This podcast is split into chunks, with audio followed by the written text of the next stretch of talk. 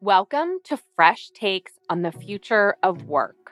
We are focused on fresh perspectives from business and HR leaders about the future of work.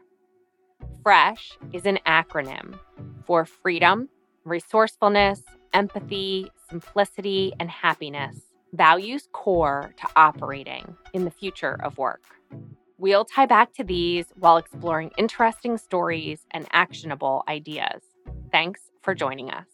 I'm Jess Pagoni. My pronouns are she, her, and hers, and I am the co founder and CEO of Luna, a technology for the modern employer, enabling flexibility and choice to meet employees where they are today and in the future. Bottom line, we create alignment between work and life to attract, engage, and retain top talent in today's competitive market. Our guest today is Cynthia Patterson. Cynthia is a progressive people leader working in industries including retail, healthcare, and her passion, software. Originally from Seattle, she recently moved to Brooklyn, New York. I think you also did a stop in Boston there for a bit, Cynthia. And Cynthia is also a member of the advisory board for Luna. So I personally have the opportunity to benefit from her keen insights and passion for people, and technology on the regular. In her free time, you can find Cynthia exploring New York, eating, and also amplifying underrepresented voices in the community. Cynthia, thanks so much for being here. Thank you for having me. So, as we sit here today, it's the back half of May. May also happens to be Asian American and Pacific Islander Heritage Month. And Cynthia, this is part of your story and your background. And I'm excited to hear about that, about you and your upbringing as an Asian American, and then also about the work that you've been doing on the people side of business. Thank you. I'd love to speak to that. It's very special to be having the conversation during Asian Pacific Islander Heritage Month with you. See, about me, I would say that my story isn't atypical. I was adopted and I'm adopted from Korea. I did do yet another pit stop. I stopped in Japan though before coming to the United States when I was five. So I was living in Japan with a white family in Japan, being Korean. And it became even more enriching after I came to the US because in the US, we were in California. I lived in Alameda, Oakland, California area. And then before moving to a smaller town in Washington state. So it's an interesting experience to identify as someone who is Asian, but culturally identify as American, and then from a race perspective as Asian. So there's a lot of struggle for folks in the community and again not just in the asian community and other underrepresented communities as well that we we kind of grapple back and forth with these things but it's good that we talk about this we talk about those struggles with not only our community members but also people who aren't part of that experience as well cp do you remember coming to the us I do. I remember it was my first time remembering a flight that I had been on. And when I came to the US, I remember thinking that it was so very loud in oh, America. Oh, interesting. in comparison to Japan, everything was just louder, more colorful, I guess, when I came here. Wow. It must be really fascinating now as a adult person to look back on that and be like wow i was five years old. I was coming to the united states a country i'd never been in before and, and i love that you're remembering the, the sounds and the colors and i'll just say i am glad that you are here and have made the contributions that you've made to so many businesses and so many people globally that you have impacted as a result of your work in the, the people and hr field and really looking forward to hearing your answers on the podcast today. So, everyone here on the Fresh Take Show, we ask mm-hmm. everybody the same five questions about the future of work. Cynthia, are you ready to dive in? Absolutely. Okay, so our first question is always How do you define the future of work? I love this question, and I love that we talk about this a lot, you and me to me, the future of work is employee centric. And when I say employee centric, I am not talking about having the best benefits and the best perks like pool tables and whatnot. It's more about understanding that being employee centric means acknowledging that businesses need to acknowledge that the world at large has an impact on employees and their work life.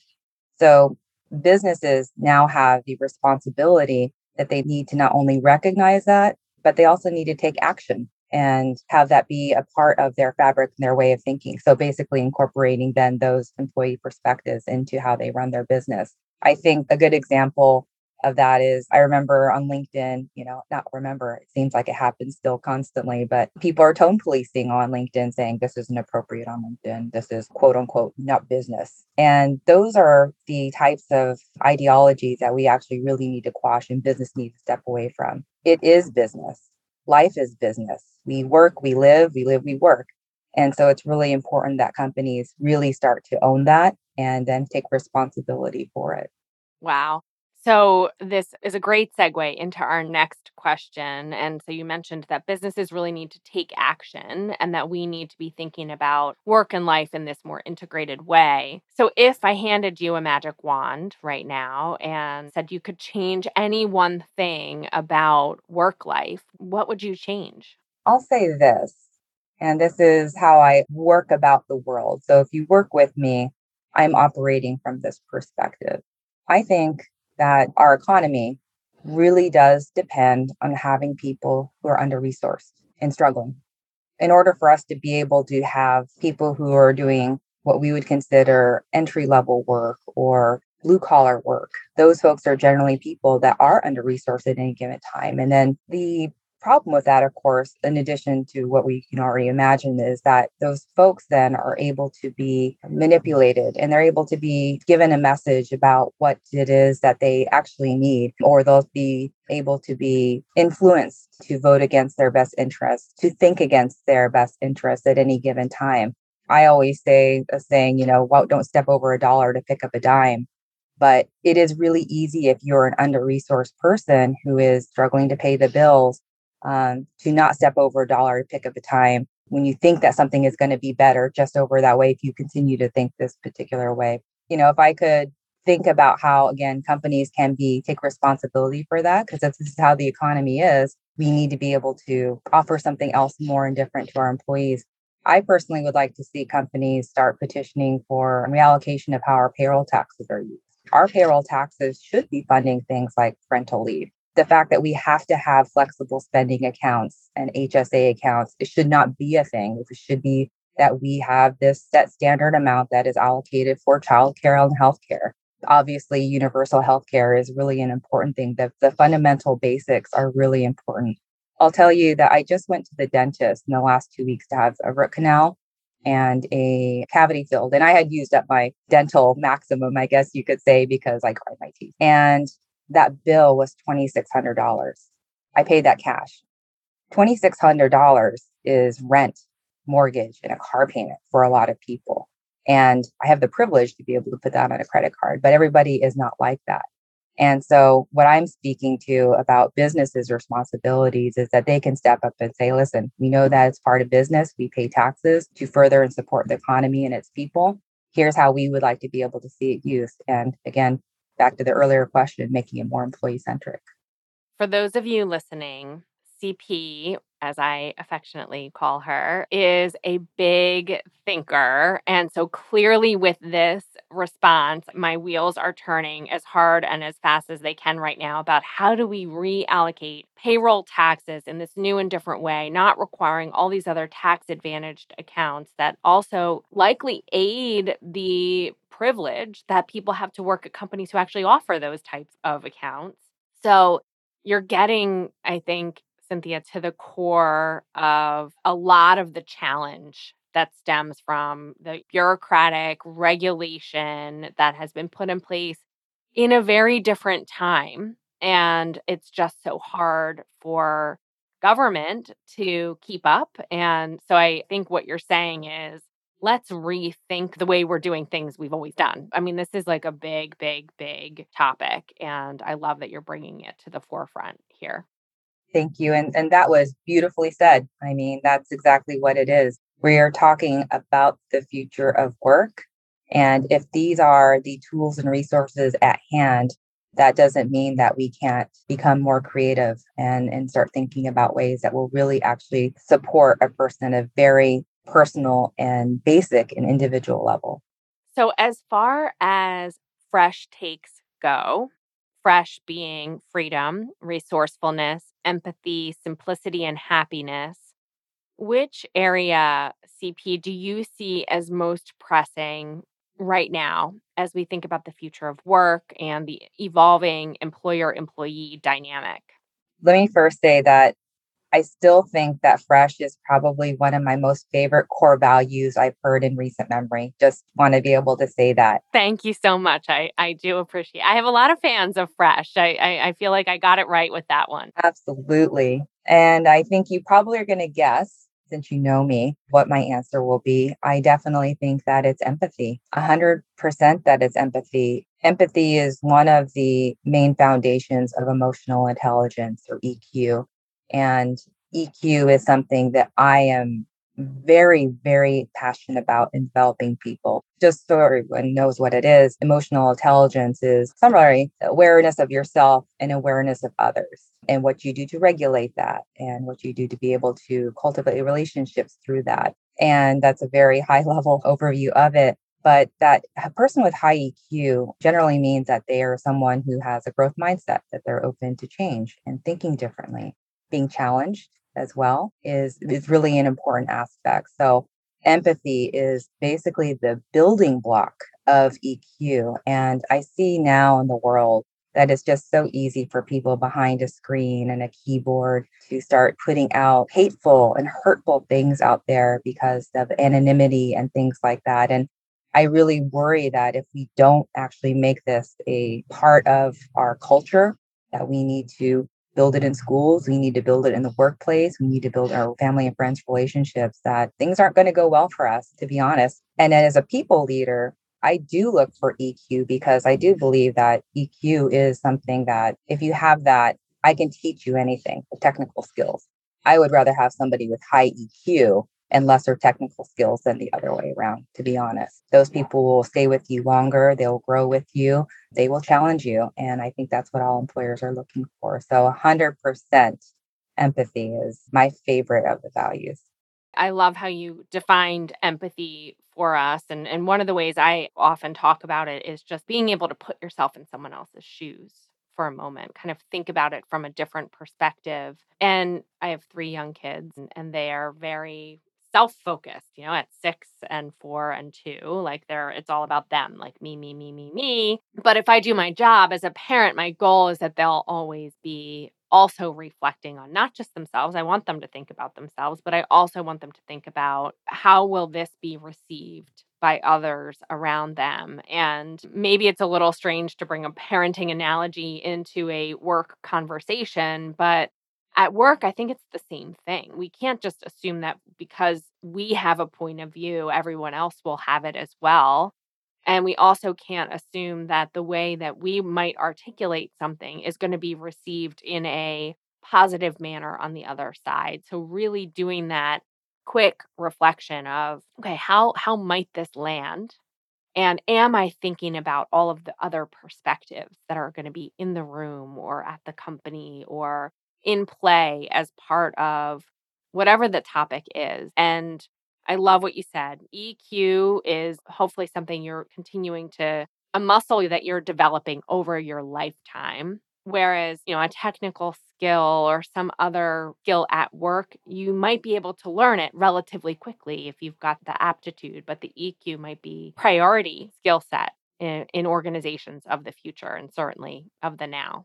So, from a leadership standpoint, we've got a lot of managers out there right now who have been, for the last couple of years, juggling a number of dynamics, working remotely, distributed teams, what the policies or the evolving policies are inside the organizations that they work for, increasingly diverse teams, which is a wonderful thing, but it's also a challenge for managers to adapt and learn and grow and stay current So, my next question is what advice do you have for leaders and what should they be focused on right now so that they can continue to have that growth mindset and continue to grow themselves?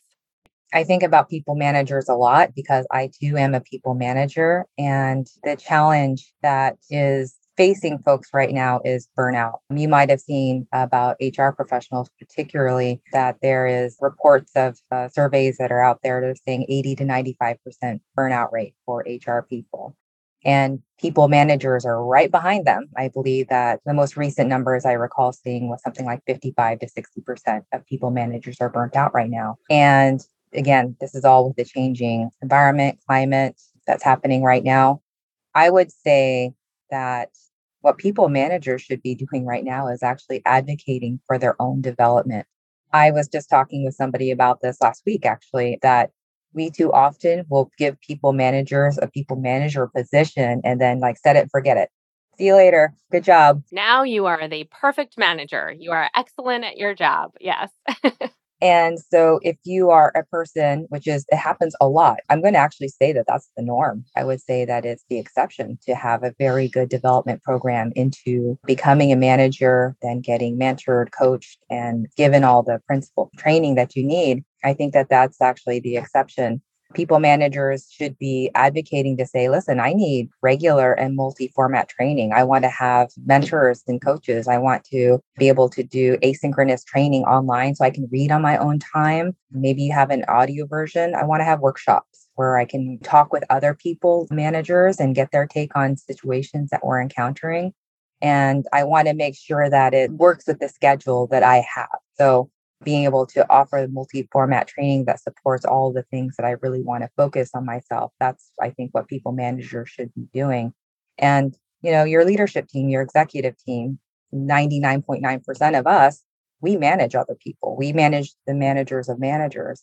And so my hope is that they hear this and they really realize, wow, we do really need to be proactively investing in our people managers in their growth and development because certainly by helping them with principles around resilience will definitely help around burnout and obviously then feed retention where they're working at a company that cares for them and they want to be able to stay and they feel valued.